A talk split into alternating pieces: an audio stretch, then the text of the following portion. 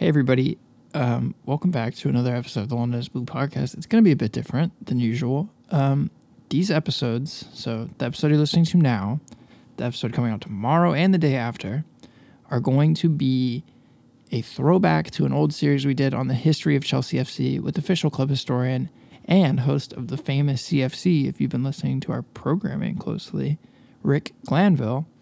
And it's it's a great series. It's it's just kind of a, a quick but extensive history on the club in three parts, um, pretty much from its founding all the way to now. Uh, ex Graham Potter, Tuchel, new Champions League, just before all that. Um, pretty much everything else is in there. It's a great listen. We're incredibly proud of it still to this day, even a couple years later. The one thing we did want to note before just throwing you into this as a repost this is recorded March of 2020, so things are a little different at that time. We have COVID lockdown on football. We have COVID, obviously. Uh, we have pre, like I said, the Champions League win. Things are a little different. Uh, we didn't want to like, you know, erasure it though. So we're sharing this as the World Cup ends for a lot of new Chelsea fans, a lot of Chelsea fans who might have missed it those years ago and have joined since. So enjoy it over the next few days. Enjoy the holidays from all of us. Sincerely, we love you guys. Thank you for being here for us. Um, and also, that it's going to sound a little different. This is a two year old episode, a set of two year old episodes. So that's that. Look, I've improved at my editing. I think a little since then. I hope. So if it sounds a little different, bear with this. It's it, it still sounds good. I think it does. But thank you guys so much for listening. Happy holidays and enjoy these episodes. Hi, this is Ruben Loftus Cheek. This is Willian. I'm Mason Mount. You're listening to the London is Blue podcast. All right, Chelsea fans, welcome back to another episode of the London is Blue podcast. Uh, coming at you guys with a new one. This is definitely a little bit different from what we're used to, but Nick, that's kind of been our theme this season. We've been trying all these different things, different types of content, shows, topics, ideas. Uh, this one is going to set a new bar, to say the least. yeah, we, we're trying to do these pod specials, and you know, amongst the 900 other episodes you have to listen to from us, we're we're doing a, a pod special series about the history uh, and legacy of Chelsea Football Club. Dan, 115 years on March 10th, and we have a special, special guest to help us break it down in three parts. That's right. None other than club historian, the only one for Chelsea Football Club, the only one I would want, Rick Glanvill, is going through 115 years. And I think, Nick, we made the mistake of thinking you could fit or you could compact 115 years of history. That's right, because we have that history into a single hour of podcasting. So we scrapped that so we could go a little bit deeper and a little bit longer. So this is just the first part. Yeah, yeah. My script writing went a little long uh, on this one. So uh, yeah, Rick was generous enough to uh, to do this in three parts. Uh, each part will be about an hour. So I mean, it's a lot of time and, and effort from him. Uh, if you are able to give him a shout out on social media or or uh, you know shoot him a note, that would be really great because he was incredibly generous with his time, Brandon. But we, we shouldn't delay anymore. We got to get into the goods. Exactly. So, uh, as you can tell, part one coming at you in a three part series. Uh, this one will be kind of from the founding up until about 1955. Part two uh, will be then uh, all the way up in you know through the 80s, and then we get into the Matthew Harding into uh, Roman Abramovich era. So uh, hope you enjoy it, and then without any further delay, here we go.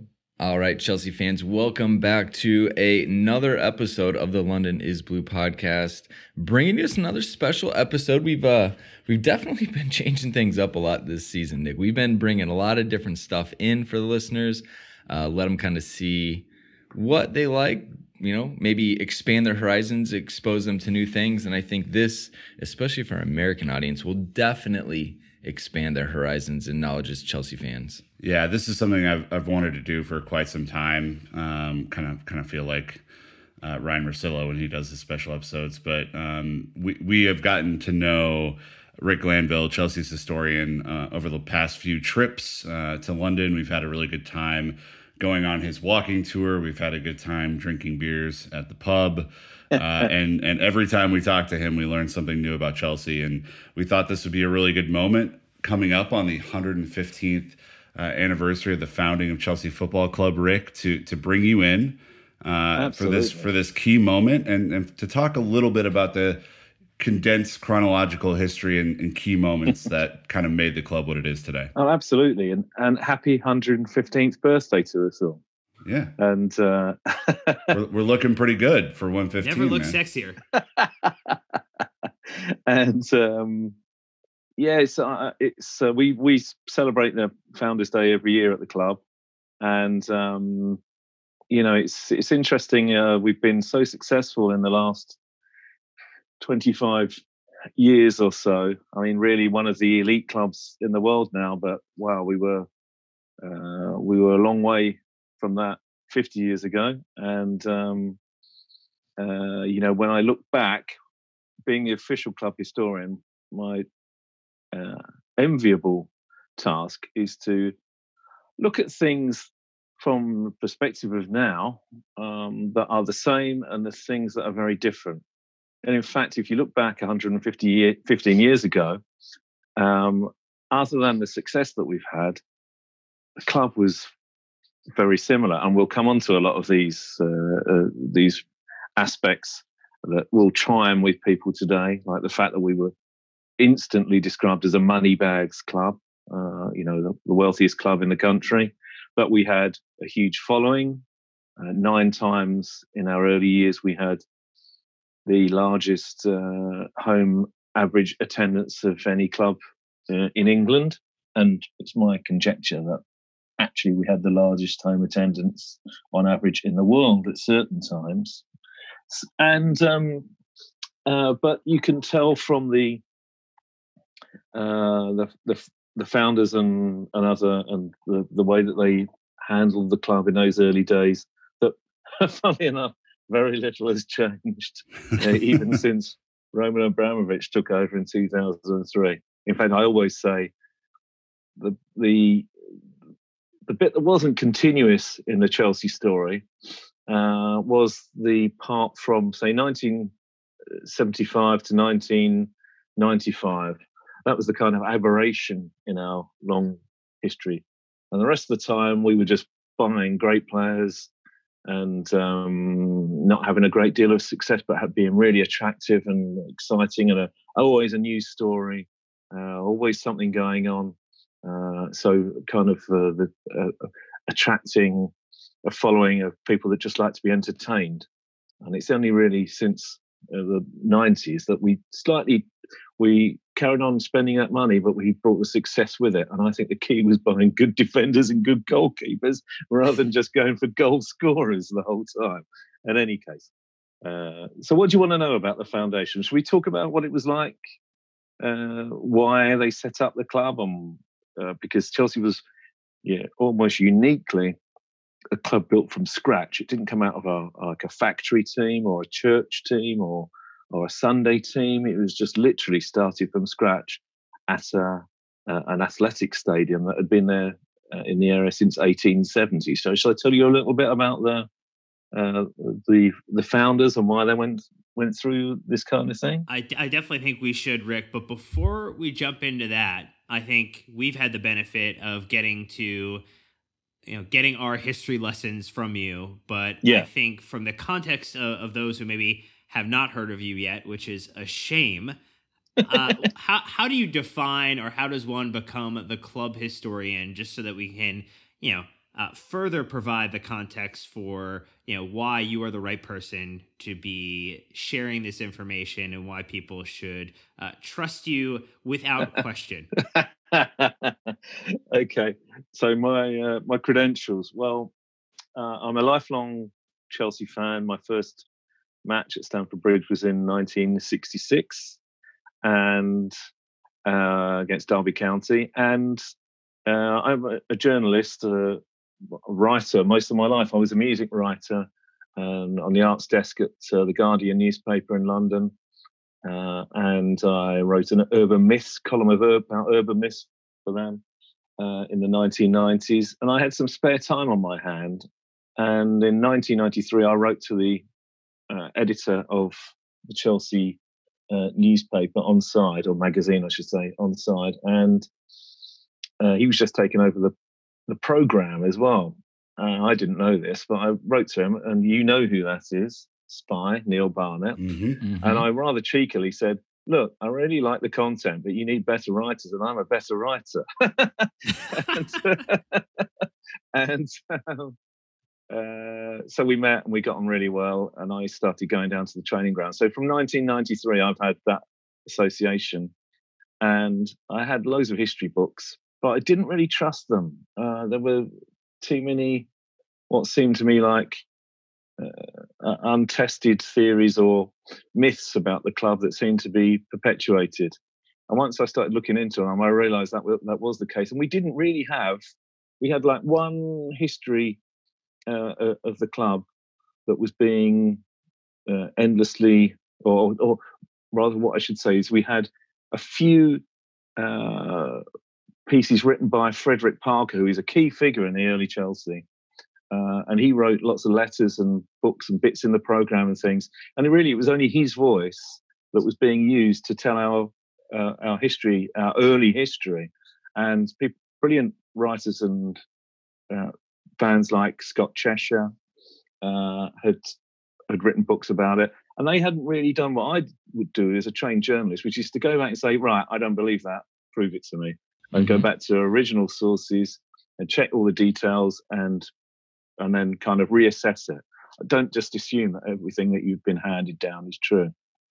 So, um, because I was taking this approach, and I was uh, turning up these all these uh, those uh, turning over every stone and finding new information and rewriting. And in 2005, when I'd been writing for the club and various out, outlets and work being on Chelsea TV and all these other things for uh, for quite some time, uh, the the the club said, "Look, we we're going to do an anniversary, a two anniversary, uh, sorry, two centenary books, official books. Would you like to write them?" Yes, of course.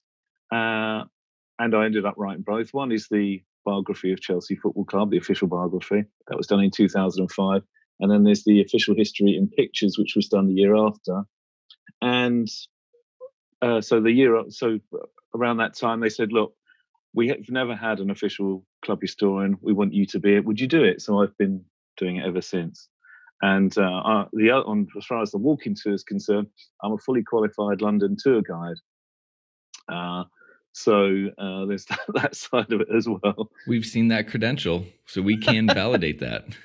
You're you're on the quest to have the most jobs in history right now. but I mean, there's things like you know. Uh, uh, there are so many things that I felt that we were underplaying uh, our history. When I was young, the '66 to really, I mean, obviously, I was there when we won the cup in, and not at the game, but I was around to appreciate uh, watching the game on TV when we won the FA Cup in 1970 and then the Cup Winners' Cup in 1971. And these things appeared on the front of the program you know, that little credential there was on the bottom of the program. And then I'd look and go, hold on a minute, we won the league in 1955. Why don't we talk about that? You know, there was like this weird feeling that we didn't celebrate our history, that we were not ashamed of it, but embarrassed about it compared to, say, you know, uh, Manchester United or Arsenal or some of these people that had maybe uh, more to shout about. We just had a, a few pots. But what I took it upon myself to do was to look at the stories, to bring out narratives that showed the richness of our history, where we did things that were unique and where we uh, where we were pioneers, and um, how we were considered such a huge club because we had such a, a great following and amazing footballers down the years. So I think that is the approach that I've always taken, and I've been trying to you know tub thump our history, uh, and as an anecdote, uh, antidote to the kind of this uh, uh, lazy journalistic no history before uh, Roman Abramovich came in in 2003 that you hear even from uh, journalists, you know, from uh, football people in the media. Right. Well, and that is what we are here to do, ladies and gentlemen. Uh, today's theme. Can I can I steal this thunder from you guys? You good with that? You know what? Go ahead, Brandon, please. this is a good one. We've got history at this club, and we're gonna go through it. So, Rick, as you had alluded to before, how was the club founded? We weren't a Sunday league team. We weren't a school team.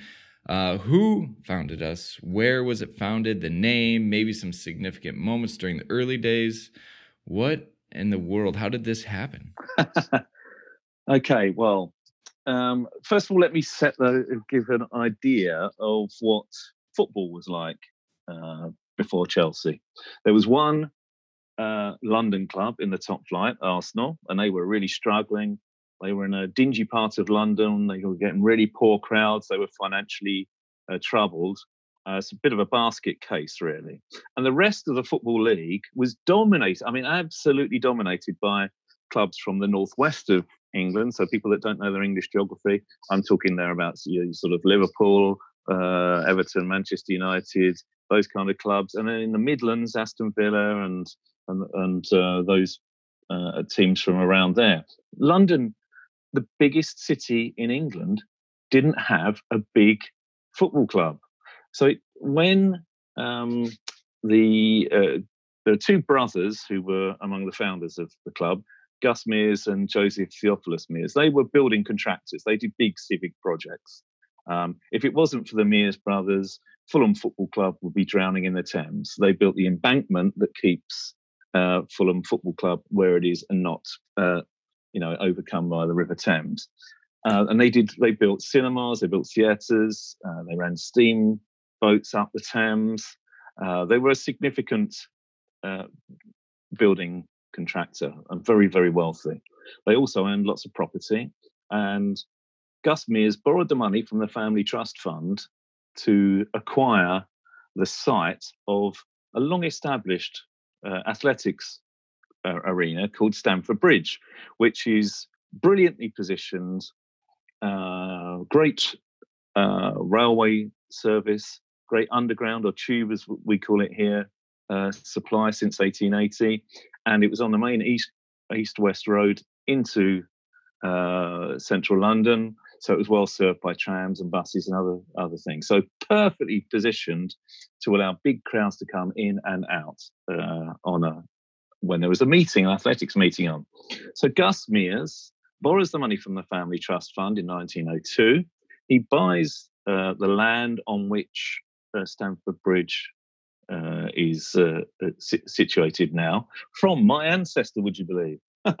it's quite incredible. I found this out recently that um, my ancestor owned the land that Stamford Bridge was on and was sold to Gus Mears. I was just blown away by that. Robert Stunt, his name is. He's my fifth cousin, six times removed. So we're, we're, wow. we're really close. We're really, really close. Yeah, yeah, yeah. We still write to each other. Um, but uh, he was a big fan of athletics, and it was the London Athletic Club that was uh, leased the uh, uh, the stadium there, and so uh, it was established there. People were coming there. You'd have work stays out. So if you're if if your if your company all the Italian waiters in London would go to Stamford Bridge for their their big their equivalent is the Olympics where they do sort of running along with uh, with a tray to make sure that you're keeping all the champagne glasses up and over 100 meters or 100 yards, whatever. So it was like it was like a lung in that part of West London. So it was known for that. But what it wasn't known was for was football. And uh, Gus Mears, as I mentioned, and his brother J.T. Mears, and their brother-in-law Henry Boyer, and Frederick Parker, who's another really interesting person, and two, and two uh, members of the Janes family who were publicans uh, were the prime movers, really, in setting up a football club that would be uh, as uh, that would be as big as the Northwestern clubs and the Midland clubs, and be the biggest club in England. Um, their ideas started to come, start to formulate in 1904. Now, they didn't have, uh, they were fans of athletics, and Fred Parker was a timekeeper for the London Athletic Club, so he knew Stamford Bridge. He knew it extremely well. Uh, they started to have meetings at a pub called the Zetland Arms in South Kensington. And if you go to the Zetland Arms nowadays, uh, it's still there. It's still a Chelsea pub. If you walk in there wearing any other shirt colour, uh, football shirt colour than Chelsea, they will ask you to cover it up or leave the pub. So it's still very much a Chelsea Good. Chelsea boozer. Nice. But as I say, there wasn't. The, they had to start this football team from scratch, and they had to build a, a stadium, or, or, rather, knock down a. Really, the the athletic stadium was very. The structures on it were very small, so it was a simple job of knocking that down, and but a much bigger task of building a, a huge stadium that they anticipated would host up to ninety thousand people from the off I mean, it took a few years to reach that level, but that, that was their ambition. And because if you think about what they were doing, they were trying to establish this football first big football club in London. They were looking at the fact that in England, um, workers were starting to have more time off. Um, in England in 1905, if you were working in a factory, you'd work till just before lunchtime on a Saturday, and then your afternoon was your own.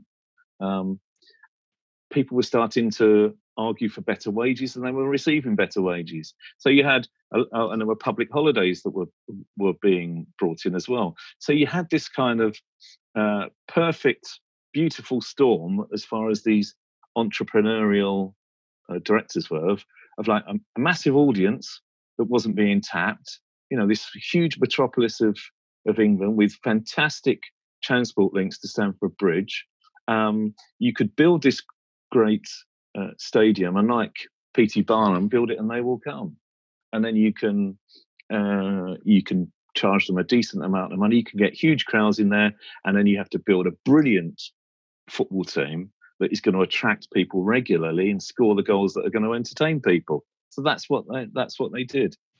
Um, and I always say about the the founders that the, the, for me the Janes family are really interesting because there were two of them who were founder directors of the club, and they ran all of the pubs in the area. Uh, I mean, literally seven or eight of them in the locality. It doesn't take much imagination to think why the idea of a football club with 80, you know, of between 30 and 80,000 people coming there once a fortnight would be attractive to people that have, uh, uh, have got the whole of those watering holes stitched up.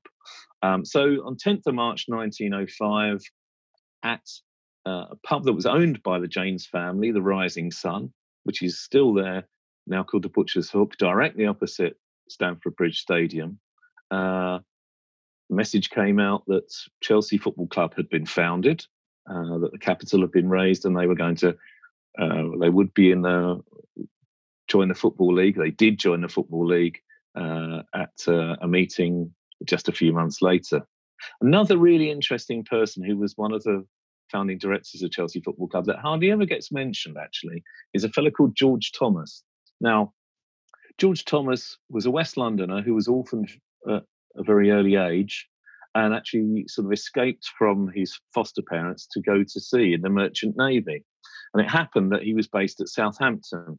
And now he was working in the Merchant Navy, he was working on cruise ships and uh, post office ships and all these kinds of things.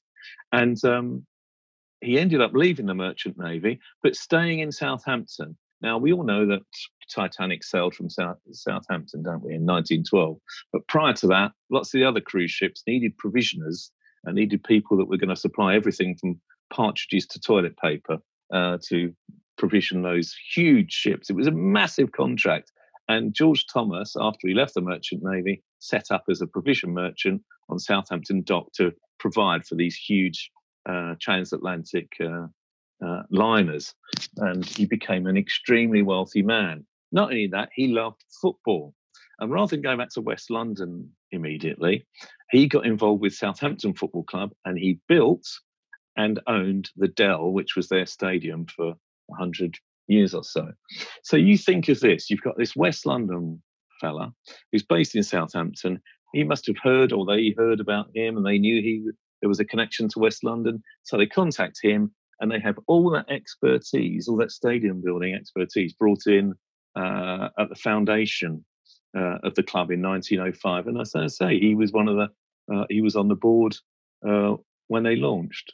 So I think I hope people are getting a picture of a really professional uh, approach, a very entrepreneurial, um, business-like, commercially minded approach. What they're thinking is this is going to be an part of the entertainment industry. It's going to be hugely popular. Um, it's going to make a lot of money. We might make some money out of it, but you know the club will make money. We'll, and they were thinking we'll reinvest it to keep getting the stars of the day on that pitch to attract the crowds. And this is going to be like the biggest club in in London before you know it. And Rick, does true. that make does that make Chelsea the first startup club? Um, not we were the first club to start from scratch to be elected into the football league in 1905. So there was an election meeting. Uh, the, the, the football league met in Tavistock's uh, the Tavistock Hotel at Covent Garden. Uh, Fred Parker, who, um, as I said, it was his re- it really it was his vision.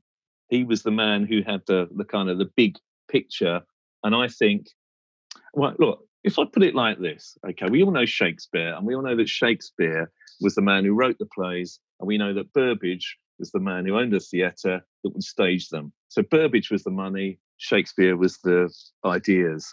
And if you think of Gus Mears being Burbage, then Fred Parker is Shakespeare. He's the creative one. He's the one who's thinking.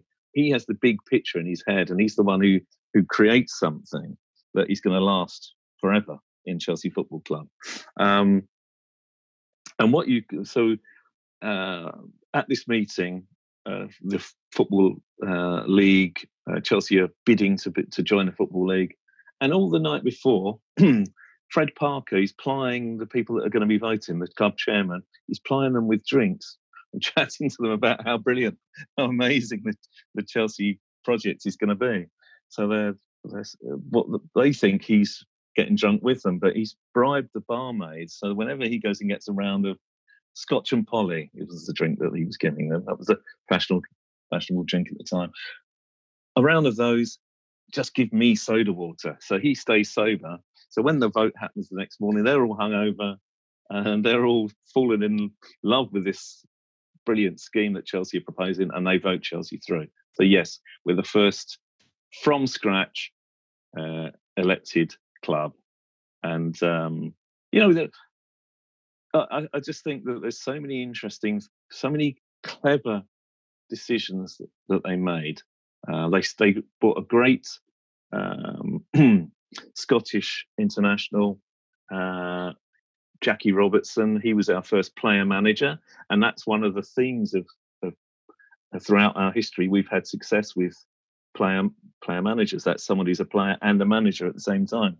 So they pick themselves on the pitch. It tends to mean that they're young because they're still playing, so they're not in their 60s and been there, done that.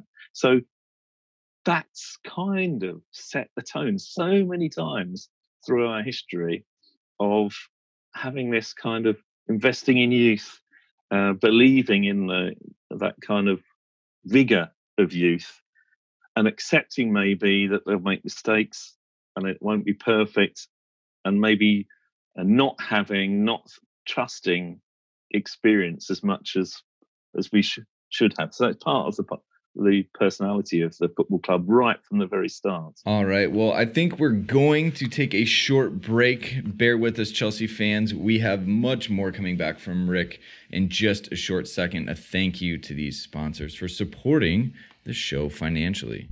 If you're bored of the US Netflix, why not just take it for a spin in the UK? Using NordVPN and a click of a button, you can do just that. No need to travel to Japan for your favorite anime when NordVPN brings it right to you with over 5,000 plus server options. No show is out of your reach. Using my link, nordvpn.com forward slash London is blue, you can receive a huge discount on a two year plan plus one free month. We all love to binge, but look, privacy is a big deal too. NordVPN keeps your information encrypted so you never have to worry about your IP or location getting out. They've also doubled down on keeping you safe with their new threat protection feature. Say goodbye to intrusive website ads and malware. Even if you download an infected file, threat protection kicks in and deletes it before it makes a mess of your computer. Don't forget, there's literally no risk when you use our 30 day money back guarantee. Give it a try, and if you like it, great. If you don't, they'll issue you a refund. You can pretend the entire situation never happened. Check out my link again. That's nordvpn.com forward slash London is blue to get your subscription started today.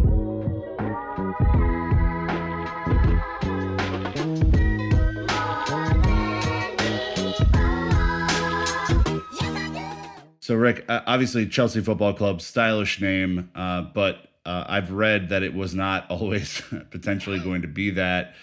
can you can you take us quickly through the other names that were potentially on offer uh, as as the club was founded? Yeah, they were discussing a number of different uh, names uh, before they founded the club.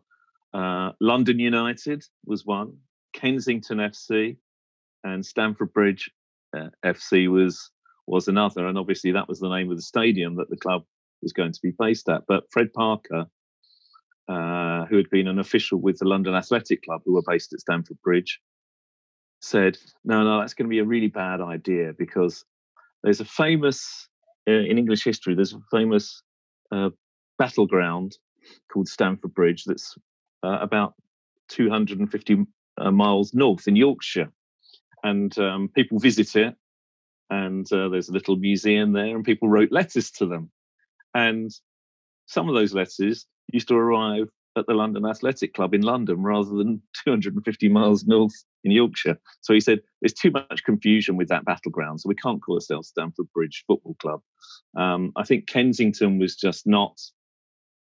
Uh, I think they were they were thinking, you know, when you're listed, you want to be. It's a bit like if you're a, a dry cleaning business, you call yourself A to Z dry cleaning or something. So when you come up in that list alphabetically, you're higher up immediately.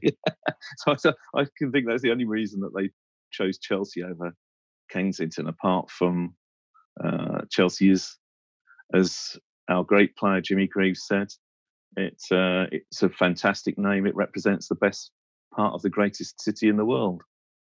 The irony, of course, is that we're we're based in Fulham, not Chelsea, but we adopted the um, the coat of arms, the civic coat of arms of the London Borough of Chelsea, and we still wear that on our chests now. So it was a, a brilliant decision. Um, there were also nicknames. Do you want to hear what nicknames we might have used? Um, yes. Because oh, they were looking oh at. boy, yes. we were looking at. Um, there's some really strange ones. One was because uh, you have this discussion in the match program, like, oh, people are saying the local newspaper saying we should come up with a nickname. So, what do you think of these ones? The Little Strangers. Can you imagine that? Little Whoa. Strangers. Wow. Um, that would not have aged well at all.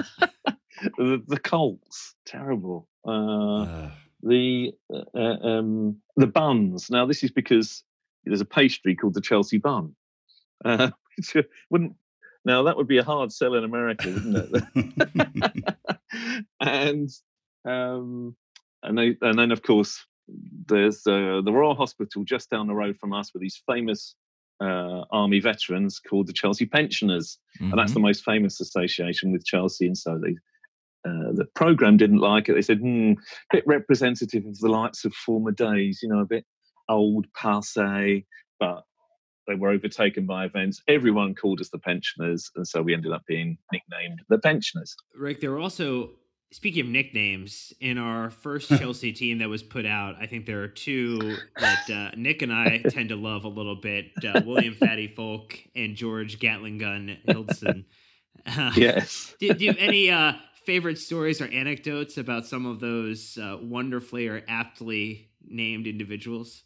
Well, Foulke, um, the players called him Baby, a bit like like Babe, wasn't that? Um, Laurel and Hardy wasn't that Oliver Hardy's nickname was Babe? I think it was one of those things that people called someone that was, you know, it was an ironic thing. You clearly not a baby, uh, but um, yes, he was six foot two and a half and twenty three stones, and um, Chelsea marketed him almost like a, as a as a freak of sport um, because he was nimble on his feet, and they would at when they travelled to away games, they would pay someone to walk around with like a, an A board on, you know, those an, like an advertising board uh, on which was painted.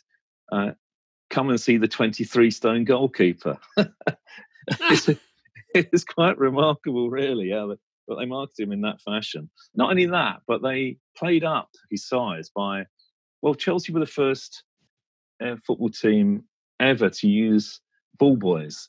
Uh, there was an athletics track around the pitch at Stamford Bridge, and it was quite a uh, quite deep uh, at either end. So if the ball went down there, Mr. Foulke, with his 23 stones, didn't want to haul himself down there and pick it up. So Chelsea employed small boys, uh, one of whom we know was called James Ridley, and uh, he would go and fetch the ball and bring it back to behind Foulke's goal on a on a match day. So Chelsea introduced ball boys to to football, um, and the great thing about Foulke was notorious. He used to play up to uh, all of this stuff. He uh, that he overate and everything, and he, he, used to say, "I don't care what you call me, just don't call me le- late for dinner." that was one of his phrases.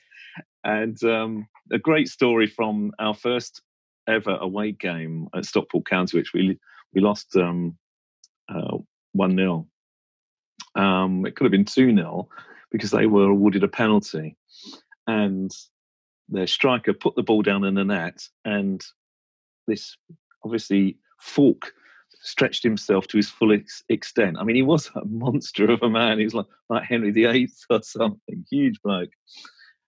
And it so intimidated the the player, the opposition player, that he that his kick was weak and it went straight to Foulke and he saved it. And as they were walking off at the end, the opposition manager was berated his striker and said, "How the hell did you miss that penalty?" And he said, I just put the ball down and then I looked up and I couldn't see anywhere to put the ball past him. He was so big. and he only lasted he only lasted a year. But Gatling gun George Hilsdon.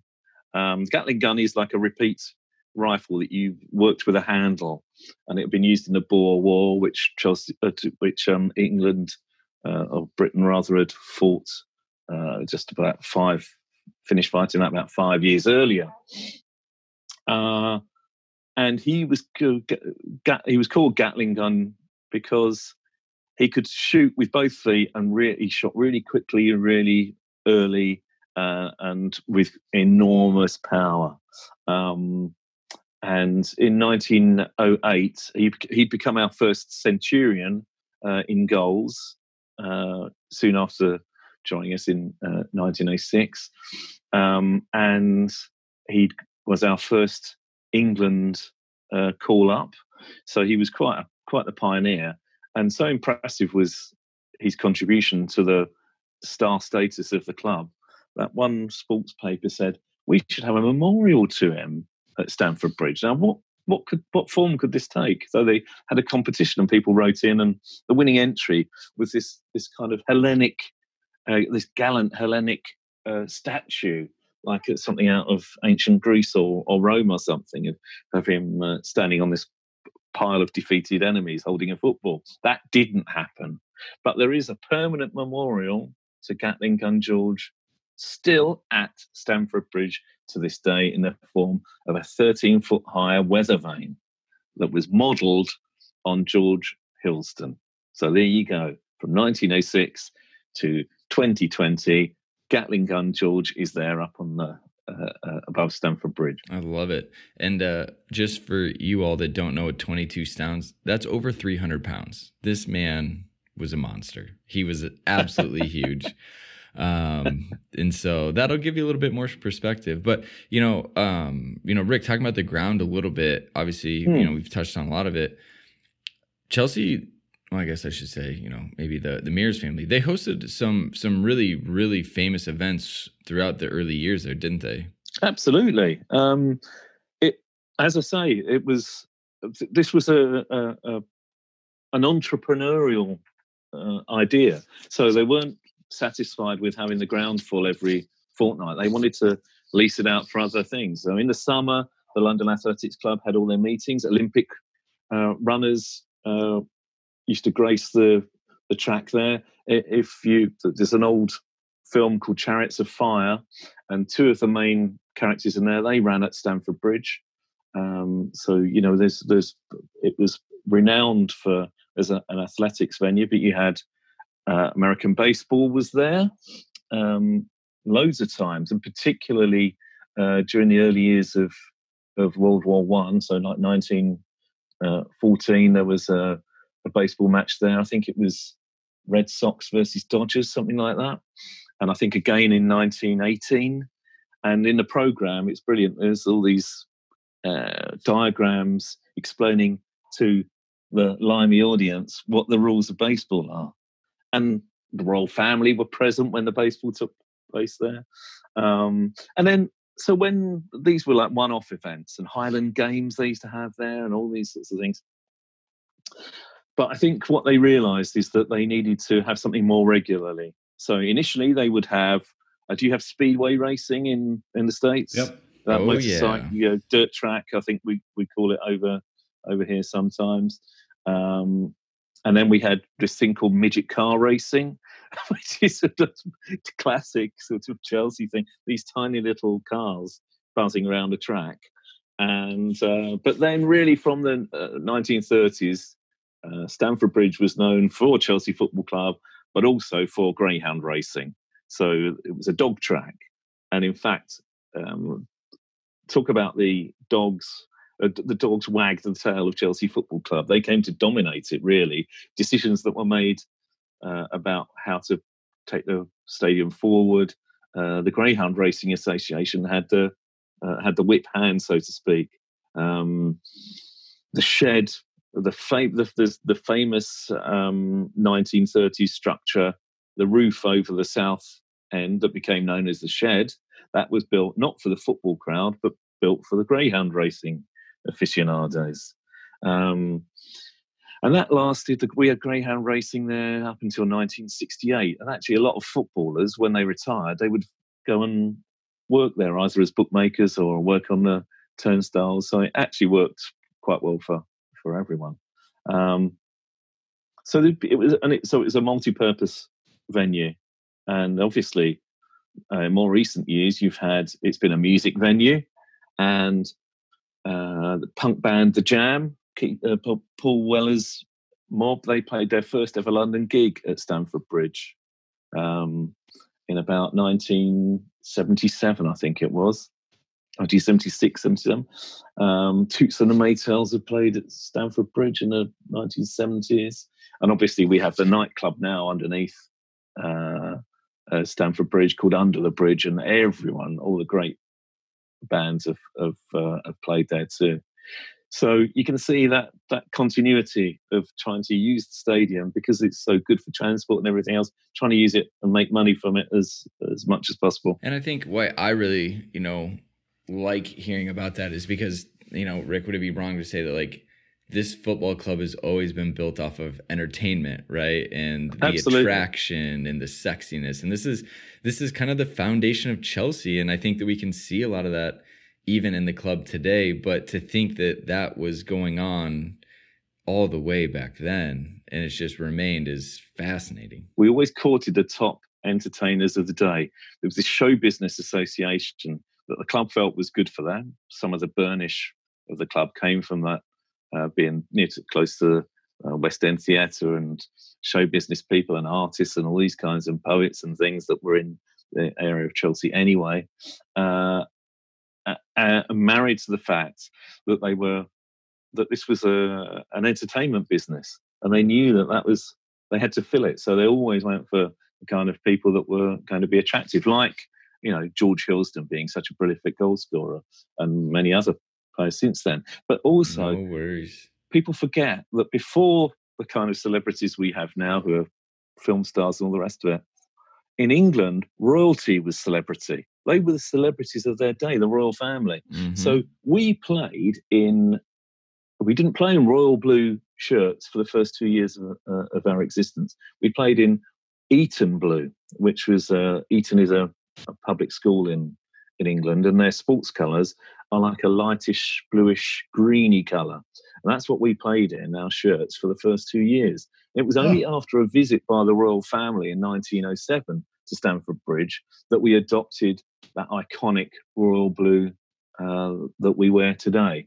So they were kind of desperately trying to to get this um, these connections in higher society and this sort of matrix of great connections in showbiz and, uh, and royal circles and all these kinds of things. They're very much on the make and just trying to be out there and be as as big and as popular as possible. Yeah, that is fantastic. I just looked up Eton Blue and it is much more of a teal than anything, which wow, that would that would make for different different circumstances, but quite Yeah. interesting uh, nonetheless. Very cool. George Robey's the person I was trying to think of. There it is. Uh, George, you know, so when we were in those early days, we were trying to court these people, and George Robey was the biggest star of the day. Uh, he was a music hall comedian, uh, performer, sort of packed out audiences all over, all over the country. Uh, in fact, we signed him as a reserve after he appeared in a charity match. Uh, I think expecting that he would say, "Oh, you know, I'm I'm a Chelsea footballer and be really proud of it." But in fact, he registered what is recorded as the first joke at Chelsea's expense. Um, we were promoted uh, in 1907, uh, and uh, in 1907 8, George Robey on a stage in West Ham said, The only reason I signed up as a Chelsea player was to, because they were desperate to try and stay in the first division, which we just got promoted to. So that was the first recorded joke at Chelsea's expense and not the last, unfortunately. Hey guys, Editor Jake again. Uh, part of these old episodes is that there's not two ad breaks, which we do now. If you listen to our show, you know that by now. But Second ad break. Thank you guys so much, and thank you to our sponsors for making our show possible. So maybe if we fast forward just a touch, uh, so there was the promotion and relegation kind of before 1932. Um, and then, you know, we also kind of had started maybe signing some star players, but we're underachieving. I think maybe, you know, Roy Bentley coming from Newcastle United in 1948 might be a yeah. big kind of inflection point before 1955. Maybe you want to talk about that and any specific other factors during that time frame from founding to 1955? Well, I think I think the key, the, what happened really is that we had the same manager for uh, for 26 years, and he was really unsuccessful. David Calderhead, his name was, and really what he did was he just signed a succession of brilliant strikers and less good uh, defenders and, and goalkeepers. Uh, and so we were getting these huge crowds in, as I said, you know, the biggest in England for year after year, nine times uh, over that period of time. And then we got promoted in 1930, and we signed this brilliant, uh, the brilliant Hugh Gallacher, one of the best strikers ever in British football, an incredible Scottish uh, attacker.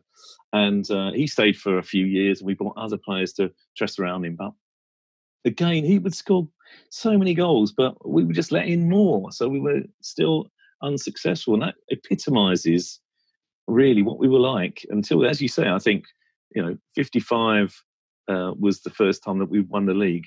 And it was only really um, when Ted Drake came in in 1952, just to jump ahead a little bit, that we actually kind of, our head our mindset changed a little from being a team that just wanted to entertain and a, kind of expectation that the crowd was very forgiving. And as long as they were entertained, they didn't care whether they lost six five at home or or you know or four two uh, at home or something like that. As long as they saw goals, whoever whoever scored them. So that sort of really, I, th- I think, from '52 was when Ted Drake tried to change change the culture of the club from being a kind of uh, oh never mind club, which was the the motto of the founder Gus Mears that seemed to have sustained us for 50 unsuccessful years um, to something that no care care more uh, be more partisan get behind the team we want success. He was much more like kind of in the Mourinho pragmatic role than any manager uh, that we'd had before.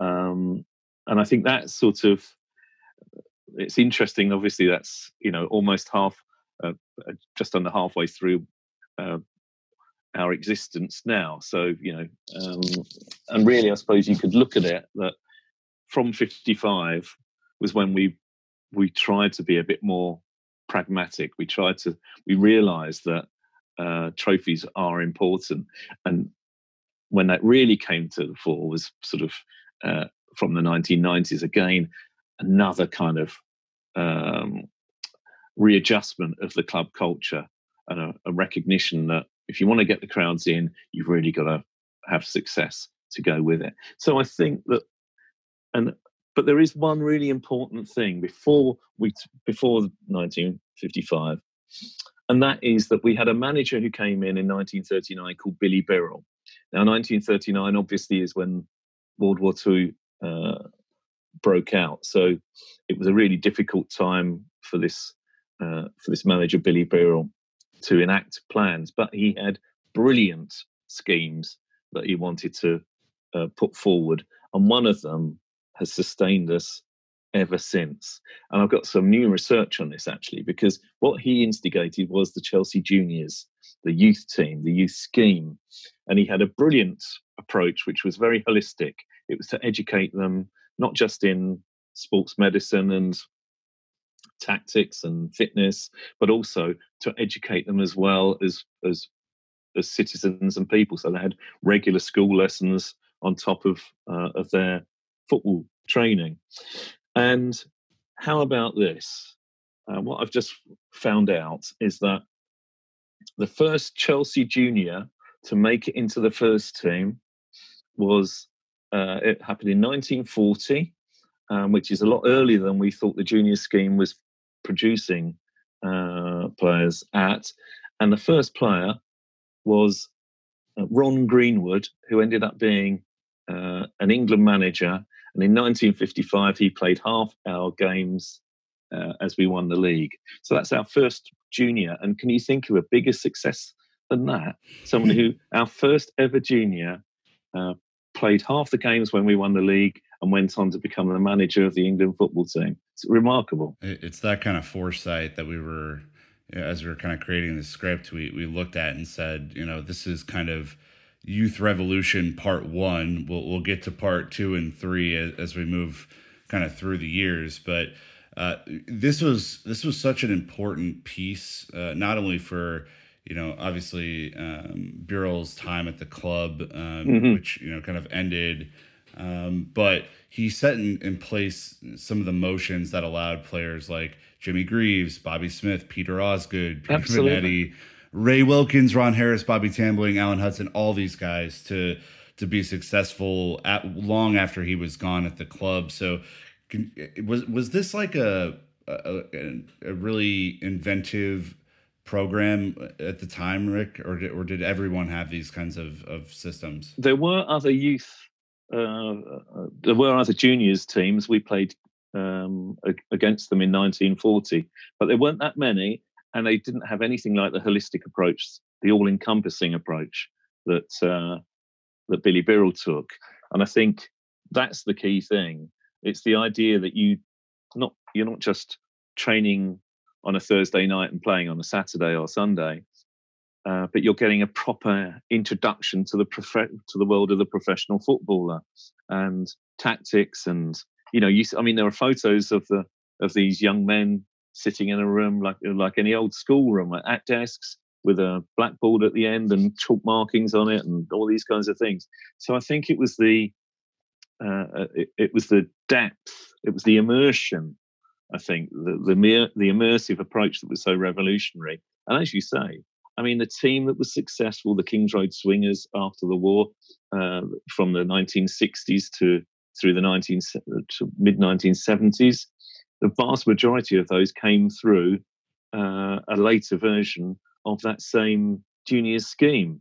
The team that uh, uh has, in the past few years, um, won the uh, FA Youth Cup successively, uh, you know, for six successive seasons, remarkably, um, of the current Chelsea Academy, they very much are based on the same lines that Billy Birrell was using in 1940. It's incredible, really. Um, but that's that's how it is. So there's that continuity. We think things have changed, but they haven't changed that much. One one final inflection point we want to touch on before moving on is the famous or infamous uh, Chelsea v Dynamo Moscow match. Um, yes. Possibly the largest attendance in the history of Chelsea Football Club. Yes, um, now, the stadium had, when it started out, uh, it, it um, the idea was that they, as I said, they wanted to use the stadium again and again and again uh, for all different purposes. They wanted to host FA Cup finals. They wanted to host England internationals. They wanted to use it as much as possible, and so they they ended up. It did. We hosted three FA Cup finals in the 1920s, and uh, they built up this stadium so it could hold 90,000 people. Our biggest ever crowd was in 1935 uh, against Arsenal when we had 82,905 people packed into Stamford Bridge. That's the official highest. Um, the unofficial highest is the match that you're talking about, which is Chelsea versus the touring Moscow Dynamo team uh, in November 1945. Now, this just captured the imagination of the whole of London.